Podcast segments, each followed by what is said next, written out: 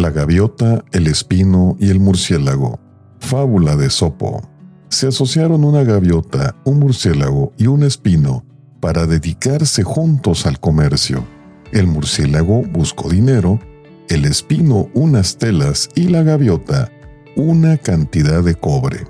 Hecho lo cual, aparejaron un barco, pero surgió una tremenda borrasca hundiendo la barca y perdiéndose la carga. Solo salvaron sus vidas. Por eso desde entonces la gaviota revolotea siempre al acecho en las orillas para ver si el mar arroja en alguna playa su cobre. El murciélago, huyendo de los acreedores, solo sale de noche para alimentarse.